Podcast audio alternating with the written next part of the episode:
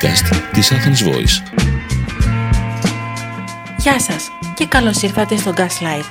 Είμαι η Αλεξάνδρα Σκαράκη και αυτό είναι το podcast μου στην Athens Voice. Σε αυτό το podcast θα παρουσιάζω θέματα γύρω από τον εγχώριο και διεθνή κινηματογράφο, την τηλεόραση και την μουσική. Τα πιο ενδιαφέροντα θέματα από ταινίες, σειρές και μουσικά άλμπουμ που αγαπάμε.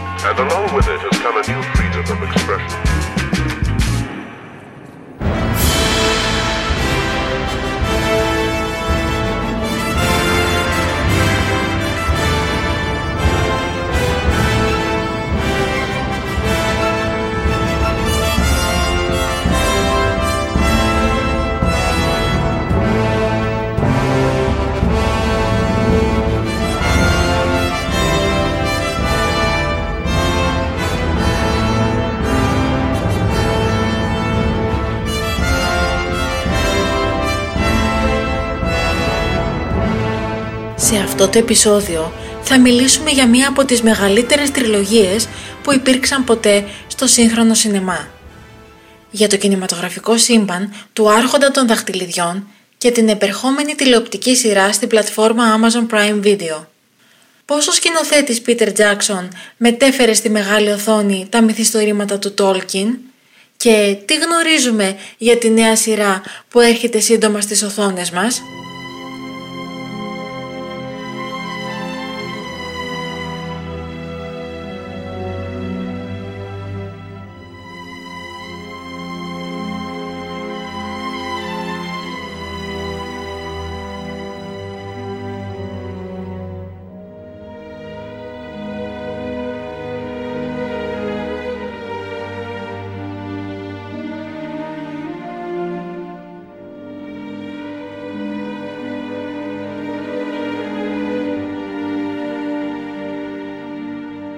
Στις επτά Απριλίου του δύο χιλιάδες, η εταιρεία κινηματογραφικών παραγωγών New Line Cinema κυκλοφόρησε το τρέιλερ του Άρχοντα των Δαχτυλιδιών, μιας επικής σειράς ταινιών που βασιζόταν στα δημοφιλή μυθιστορήματα φαντασίας του Βρετανού συγγραφέα Τζέι Αρ Αρ Tolkien που κυκλοφόρησαν στα μέσα της δεκαετίας του πενήντα. Το μυθιστόρημα γράφτηκε μεταξύ του χίλια εννιακόσια τριάντα επτά και χίλια εννιακόσια σαράντα εννέα, όμως το μεγαλύτερο του μέρος δημιουργήθηκε κατά τη διάρκεια του Δεύτερου Παγκοσμίου Πολέμου. Ο Άρχοντας των Δαχτυλιδιών διαδραματίζεται κατά την τρίτη εποχή της Μέσης Γης. Είναι ένας φανταστικός κόσμος που κατοικείται από φυλές όπως τα Χόμπιτ, τα Ξωτικά, τους Νάνους, τα Ορκ, τους Ανθρώπους. Επίκεντρο της ιστορίας είναι το «Ένα δαχτυλίδι» που κατασκεύασε ο σκοτεινός άρχοντας Σάουρον στη δεύτερη εποχή. Και ο συγγραφέας αναλύει την πορεία και τα όσα προκάλεσε το δαχτυλίδι που τώρα βρίσκεται στα χέρια του Χόμπιτ Φρόντο Baggins. Το έργο του Tolkien ενέπνευσε μουσικούς όπως η Led Zeppelin, συγγραφείς όπως ο Stephen King και σκηνοθέτες όπως ο George Lucas. Στα μέσα της δεκαετίας του ενενήντα συζητήθηκε μια κινηματογραφική μεταφορά των βιβλίων. Τη σκηνοθεσία των ταινιών ανέλαβε ο Peter Jackson, ο οποίος μέχρι πριν το δύο χιλιάδες είχε στο ενεργητικό του μόλις πέντε μικρότερα φιλμ. Όμως αυτή η σειρά ταινιών θα τον έκανε παγκοσμίως γνωστό. Στις δεκαεννέα Δεκεμβρίου του δύο χιλιάδες ένα, οι αμερικανικές κινηματογραφικές αίθουσες, αλλά και άλλων χωρών, ανάμεσά τους και της Ελλάδας, πρόβαλαν για πρώτη φορά την ταινία «Ο Άρχοντας των Δαχτυλιδιών: Η Συντροφιά του Δαχτυλιδιού». Από εκείνη τη στιγμή και μετά, το κινηματογραφικό είδος του φανταστικού καθόρισε το σινεμά. Ας δούμε όμως πώς δημιουργήθηκε αυτή η οσκαρική τριλογία και η υπερπαραγωγή όλων των εποχών που απέκτησε ένα τεράστιο αριθμό θαυμαστών από όλο τον κόσμο. Ο Πίτερ Τζάκσον ήταν μεγάλος θαυμαστής του Τόλκιν και μάλιστα αρχικά είχε στο μυαλό του να γυρίσει πρώτα τις ταινίες The Hobbit και μετά να κάνει δύο ταινίες βασισμένες στα επόμενα τρία βιβλία, αυτά του Άρχοντα. Όμως πνευματικά δικαιώματα δίνονταν μόνο για τον Άρχοντα των Δαχτυλιδιών.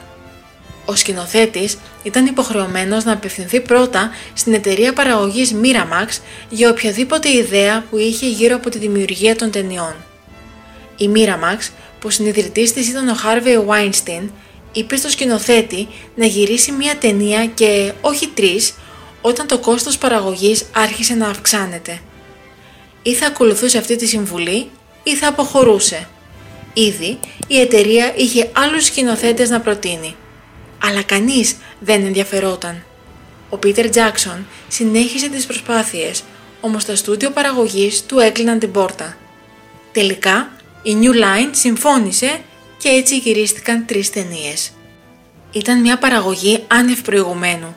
Κανένας κινηματογραφιστής δεν είχε φτιάξει τρεις ταινίες τη μία μετά την άλλη ή είχε έναν τόσο μεγάλο αριθμό συντελεστών και βοηθών ηθοποιών.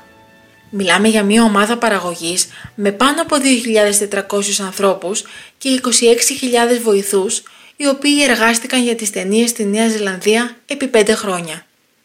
Ο σκηνοθέτης αποφάσισε ότι κάθε σκηνή στη μέση γη έπρεπε να μοιάζει σαν ένα ταξίδι του θεατή στην ιστορία. Έτσι, το επιτελείο κατασκεύασε εξήντα τέσσερα μικροσκοπικά σετ με τρομερές λεπτομέρειες για μια ολοκληρωμένη εμπειρία στη μεγάλη οθόνη. Όπως για παράδειγμα η πόλη φρούριο Μίνας Τίριθ, το Σάιρ ή η μάγη στο φαράγγι του Χέλμ, που χρειάστηκε τέσσερις μήνες για να γυριστούν οι σκηνές. Αυτό που ίσως αρκετοί δεν γνώριζαν ήταν η αρχική ανάθεση των ρόλων του Γκάνταλφ και του Άραγκορν σε άλλους ηθοποιούς. Η New Line Cinema πρότεινε τον Σον Κόνερι για τον σοφό μάγο, αλλά εκείνος απέρριψε την πρόταση. Η επόμενη επιλογή ήταν ο Ιαν Μακκέλεν, αλλά εκείνος είχε ήδη υπογράψει για τους X-Men. Ωστόσο, τα κατάφερε. Όσο και τον Άραγκορν, τα γυρίσματα είχαν ήδη ξεκινήσει με τον Stuart Townsend στο ρόλο, όμως η παραγωγή τον αντικατέστησαν με τον Viggo Mortensen.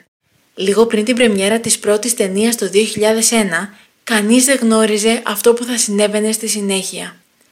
Η δεύτερη ταινία, Ο Άρχοντας των Δαχτυλιδιών, οι δύο πύργοι, κυκλοφόρησε τον Δεκέμβριο του δύο χιλιάδες δύο και η τρίτη, Ο Άρχοντας των Δαχτυλιδιών, η επιστροφή του βασιλιά, τον Δεκέμβριο του δύο χιλιάδες τρία. Οι τρεις ταινίες είχαν εισπρακτική επιτυχία και έλαβαν διθυραμβικές κριτικές και προτάθηκαν συνολικά για τριάντα Όσκαρ, κερδίζοντας δεκαεπτά, έναν αριθμό ρεκόρ για κάθε κινηματογραφική τριλογία. Και φυσικά μην ξεχνάμε τη μουσική που συνέθεσε ο βραβευμένος με Όσκαρ Καναδός Howard Shore. Το δύο χιλιάδες δώδεκα ο Πίτερ Τζάκσον επέστρεψε με τη σκηνοθεσία της πρώτης ταινίας των Hobbit, prequel των γεγονότων του Άρχοντα. Περίπου είκοσι χρόνια μετά την κινηματογραφική προβολή της Συντροφιάς του Δαχτυλιδιού και μετά από έξι ταινίες και συνολικά είκοσι ένα Όσκαρ, ήρθε η ώρα να μεταφερθούμε και πάλι σε αυτό το σύμπαν που έχτισε ο Τόλκιν. Τον Νοέμβριο του δύο χιλιάδες δεκαεπτά η Amazon επιβεβαίωσε τα σχέδια για τη μεταφορά των φάνταζι μυθιστορημάτων, αυτή τη φορά στη μικρή οθόνη. Όπως ήταν επόμενο, αυτή η είδηση προκάλεσε διαδικτυακή και μη φρενίτιδα. Λέγεται πως για την τηλεοπτική σειρά η υπηρεσία streaming δεσμεύτηκε να δαπανίσει το ποσό των πεντακοσίων εκατομμυρίων δολαρίων για πέντε σεζόν, που η κάθε μία θα περιλαμβάνει από οκτώ έως δέκα επεισόδια και ένα πιθανό spin-off. Σίγουρα μια υπερπαραγωγή που δεν έχουμε ξαναδεί στην τηλεόραση. Για τα γυρίσματα, οι ηθοποιοί, οι παραγωγοί και οι συντελεστές επισκέπτονται τη Νέα Ζηλανδία, το σπίτι, όπως φαίνεται, του Άρχοντα. Το πρώτο επεισόδιο της σειράς, που αποτελείται από δύο μέρη, γυρίστηκε από τον Ισπανό σκηνοθέτη Juan Antonio Bayona. Η παραγωγή βρίσκεται σε εξέλιξη και η Amazon έχει ανακοινώσει την περίληψη του τηλεοπτικού project. Η πλατφόρμα δημοσίευσε ένα χάρτη μαζί με ένα βίντεο όπου άνθρωποι του επιτελείου ανακοινώνουν ότι η σειρά θα διαδραματίζεται στη δεύτερη εποχή. Αυτή η περίοδος χρονολογείται χίλια χρόνια πριν τα γεγονότα του Χόμπιτ και του Άρχοντα των Δαχτυλιδιών. Τι θα παρακολουθήσουμε δηλαδή? Θα μεταφερθούμε σε μια εποχή όπου αναπτύχθηκαν τεράστιες δυνάμεις, τα βασίλεια γνώρισαν δόξα και μετά καταστράφηκαν και ο υπέρτατος κακός, ο Σάουρον, απείλησε να βυθίσει τον κόσμο στο σκοτάδι. Θα δούμε νέους και γνώριμους χαρακτήρες και πλάνα από τα πιο σκοτεινά μονοπάτια των Misty Mountains μέχρι το βασίλειο των ξωτικών Λίντον και το νησί βασίλειο Νούμενορ.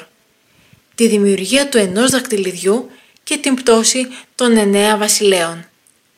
Το σενάριο και τη δημιουργία της σειράς ανέλαβαν οι John D. Payne και Patrick McKay. Οι περισσότεροι ηθοποιοί έχουν ανακοινωθεί και στην παραγωγή βρίσκονται ονόματα που εργάστηκαν στις σειρές όπως Game of Thrones, Breaking Bad, The Sopranos. Όσο περνάει ο καιρός, μαθαίνουμε περισσότερες λεπτομέρειες και βρισκόμαστε όλο και πιο κοντά στην πρεμιέρα που μάλλον θα δούμε κάποια στιγμή μέσα στο δύο χιλιάδες είκοσι ένα ή το δύο χιλιάδες είκοσι δύο. Σίγουρα, αυτή η αναμονή αξίζει τον κόπο. Ήταν το podcast Gaslight της Athens Voice με την Αλεξάνδρα Σκαράκη. Ευχαριστώ για την ακρόαση. Ήταν ένα podcast από την Athens Voice.